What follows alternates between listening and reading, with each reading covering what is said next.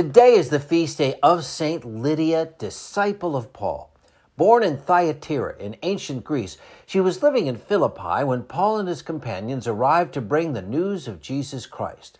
On the Sabbath, they'd gone outside the city gate to the river looking for a good place to speak when they met a group of women, and one of those was Lydia, a merchant specializing in fabrics that were purple. Lydia already believed and worshiped the Father, but the news of Jesus opened her heart. In Acts 16, verses 14 and 15, we hear a woman named Lydia, a dealer in purple cloth from the city of Thyatira, a believer in God, listened, and the Lord opened her heart to pay attention to what the Lord was saying. After she and her whole household were baptized, she offered us an invitation. If you consider me a believer, come and stay at my home.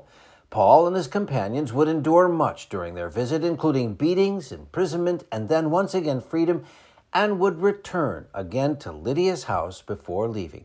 Saint Lydia, disciple of Paul, please pray for us. I'm meteorologist Mike Roberts for Covenant Network. Have a blessed day.